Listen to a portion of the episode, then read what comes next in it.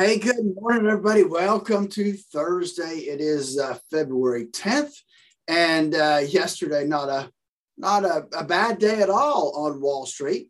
We'll talk about that and more, I'm sure. We'll talk about unemployment today because that comes out, as well as we've got a slew of earnings from some top companies that you will definitely recognize, the likes of Coca-Cola, Uber, the likes of Twitter, and Mattel. So a lot of things to talk about today. Looking forward to our conversation with Dave. But before we move over there, let's just talk a minute about and remind you about the one thing that any of us can control when it comes to our portfolio.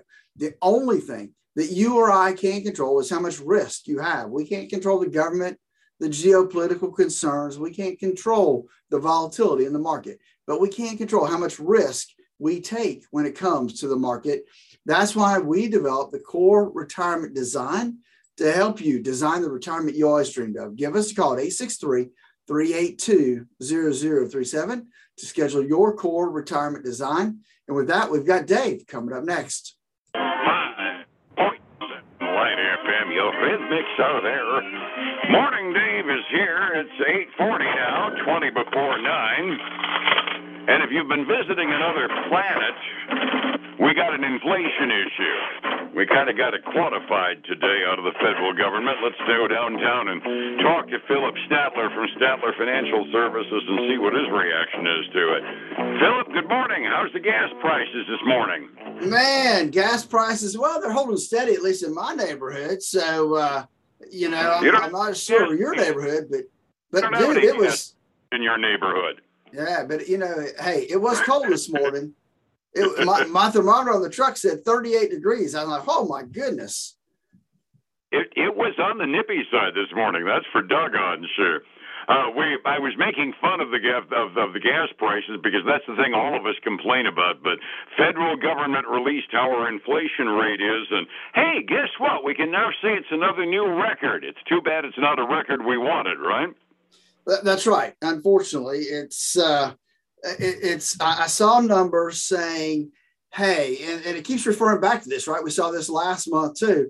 1982. You got to go back to 1982 to see this kind of inflation numbers being printed. And so, man, to see the CPI go to 7.5%, that's a big number, Dave.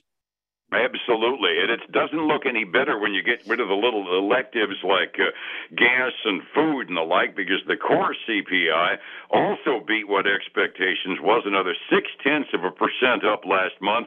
And the core, excluding food and energy, was up 6%, which is also another 40-year record. The thing that scares me is when you mention 1982, this is something I've been talking about for some time when we've been talking about inflation. 1982's inflation rate numbers were the thing that prompted the Fed to go apey on inflation, and it flushed us down into a really, really deep, although we will say short, recession. Not necessarily looking at the Federal Reserve to do that again, but I got a sneaking hunch your prediction that they might be thinking about a 0.5 point bump in the interest rate next month, starting to sound like a fait accompli, isn't it? Well, I think so. Hey, the other thing I do, I think because of the inflation numbers, and then to give some more credence to that, Dave, I did see a report out of Bloomberg that gave a survey of economists across the country, and not one of them have any expectations for inflation to be below 7% for the rest of this year. So that's concerning that some of them think it could actually be a lot more than 7% before we get through this year. That's even more concerning. That really is a scary thought, and when we were spending money like crazy during the pandemic, we all said, okay, we need to prime the pump, we need to keep people afloat while things were going down, but combining that with the other programs down the line, there were also those little voices out there saying, folks, beware of hyperinflation coming in. At the very least, gosh, I hate saying we were right. But yeah, you and I have been talking this away for a long, long time, way before the news media started talking about it. The guys on Wall Street are talking about it, but we could see it coming.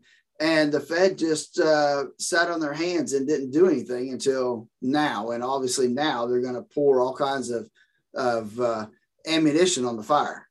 And the ammunition has a good chance of blowing up in our face, which always worries, because I've always said the Federal Reserve in the United States is a bunch of very smart guys, but around the world they are not reputed as having the best reactive skills to economic stimulus. And where they're being stimulated right now to do something, and their history is to either overreact or underreact. So the March Fed meeting is going to be a really interesting experience to watch. Yes, sir, it sure will be, and we will be sitting on pins and needles until that happens. Absolutely. The smart money is moving. We were talking before we went on the air that I had green ink until those 8:30 numbers came out, and things turned red. And the other thing that happened was folks started buying federal bonds like they're going out of style. We're bumping our schnozzes on the 2% rate in terms of yield on federal 10-year bonds. When you compare the fact that we were looking at sub 1% numbers for a little while in there, that's quite a change. It is. Now, you have to go back a little ways to get those sub 1 numbers, but still, in the last 2 years, we've been down that low. And we start out this year, I think it was somewhere around 1.3, 1.35% on the 10-year Treasury. Now we're up to almost 2%. You know, it doesn't seem like a big number, but when we're talking about the 10-year Treasury, you know, 0.1% increase is a big increase when it comes to that interest rate. Absolutely. Yeah, the sub-1 numbers did come during the depth of the pandemic recession, but even allowing for that, that's like doubling the interest rate on companies that figured, oh, this is going to stick forever, so what the heck, let's borrow some money. Hey, guess what? Your cost of borrowing just darn near doubled over the last 2 years. That's right. It did. It's gone up substantially. And you know, everything today is focused on that because jobless claims came out today, too. And, you know, hey, it's not much to talk about. And it sure did not help the markets at all. It was a little better than expected. But, man, you were so right. As soon as that number hit, my futures started dropping like rocks. We went from nice green ink to pretty substantial red ink. Absolutely. And even some surprising reports during earnings season aren't helping it. The one that caught my eye the most when we were talking before we went on the air was Twitter missed their numbers, but they're still going up. How did they do last quarter anyway, and why are they going up as much as they are? You know, here's the deal when it comes to Twitter. Twitter missed on bottom line, top line, and what do they call it? The monetization per look per day, monetizable daily activities, what they call it. And that missed as well. So they missed on all three of the key points that everybody looks at. So I don't, you know, I can only make some conjectures as why it's going up. It's not as up as much. I mean, it was up 6.6% earlier this morning. It's only up about 3% right now. The only thing that I can lead any credence to right now is that they put out that they're going to have a $4 billion stock buyback program, and $2 billion of that is going to happen here real quick. So they're going to buy back $2 billion worth of their stock here. I don't know what quick actually means, but I'm thinking in the next 6 to 12 months is quick for a company to buy that much of their stock. The other $2 billion will happen over some more elaborate time periods. But Dave, that's the only thing I see that could be driving that price up. Kind of interesting. The other alternative is that everybody said sell, and they got Twitter and Facebook confused because Facebook is still tanking. They're down by like 1.5% this morning in pre-trading.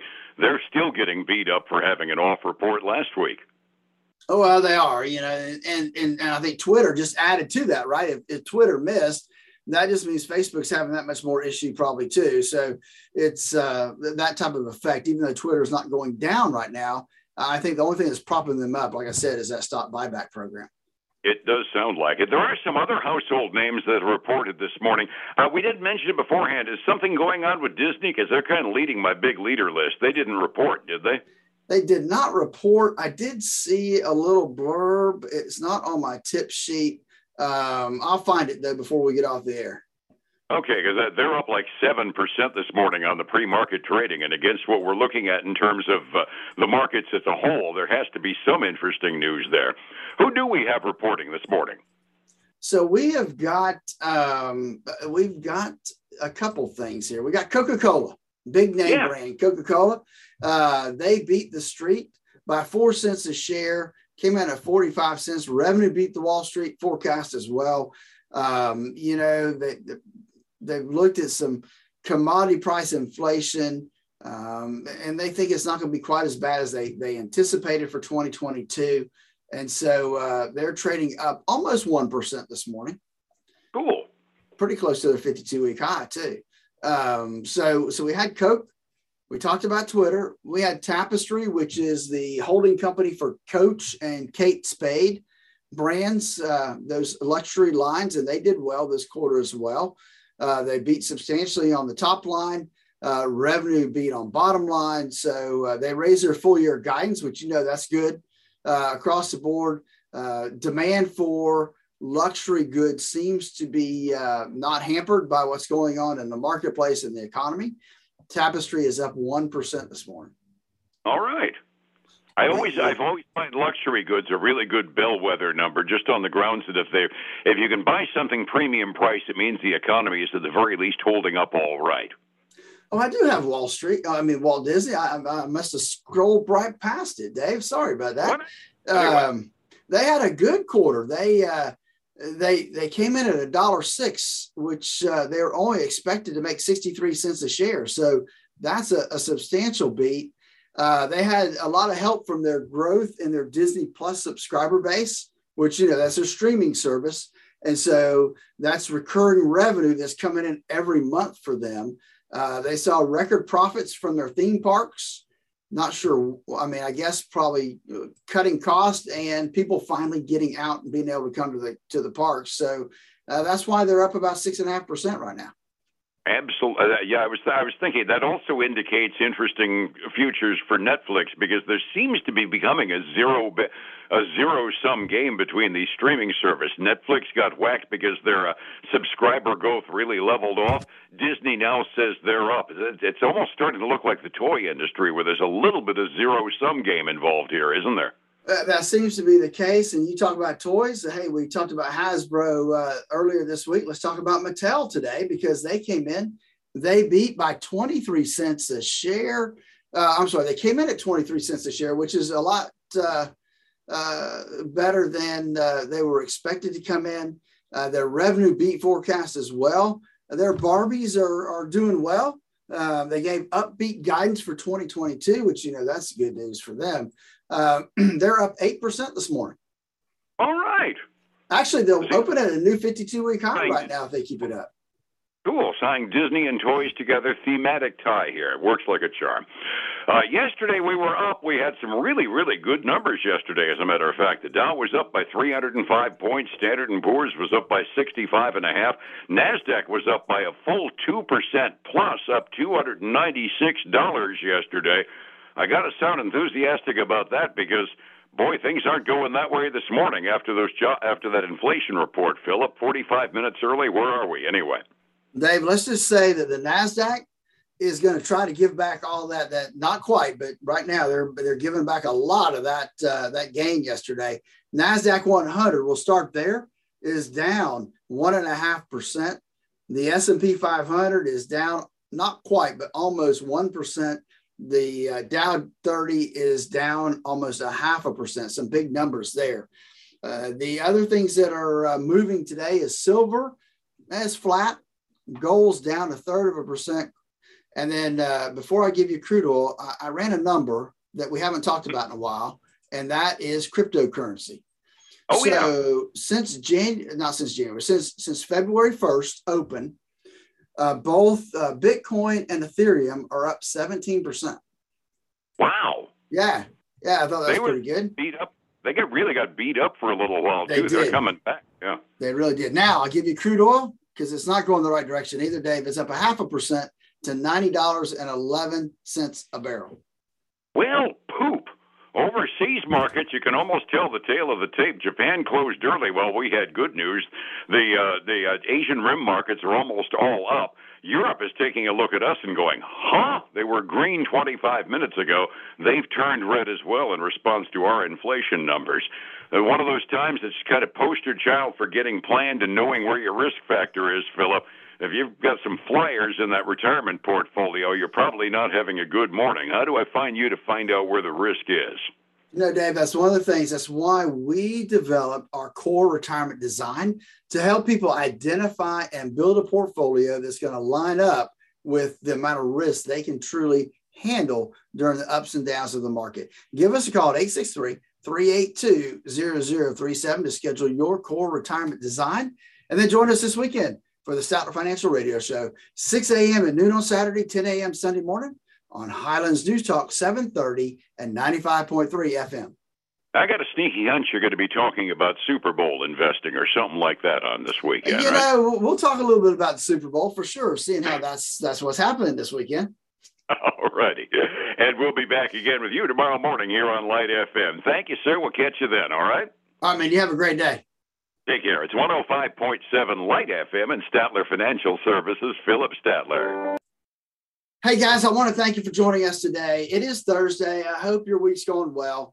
I hope you'll join us again tomorrow as we close out this second week of February. Until then, have a great one. Bye now.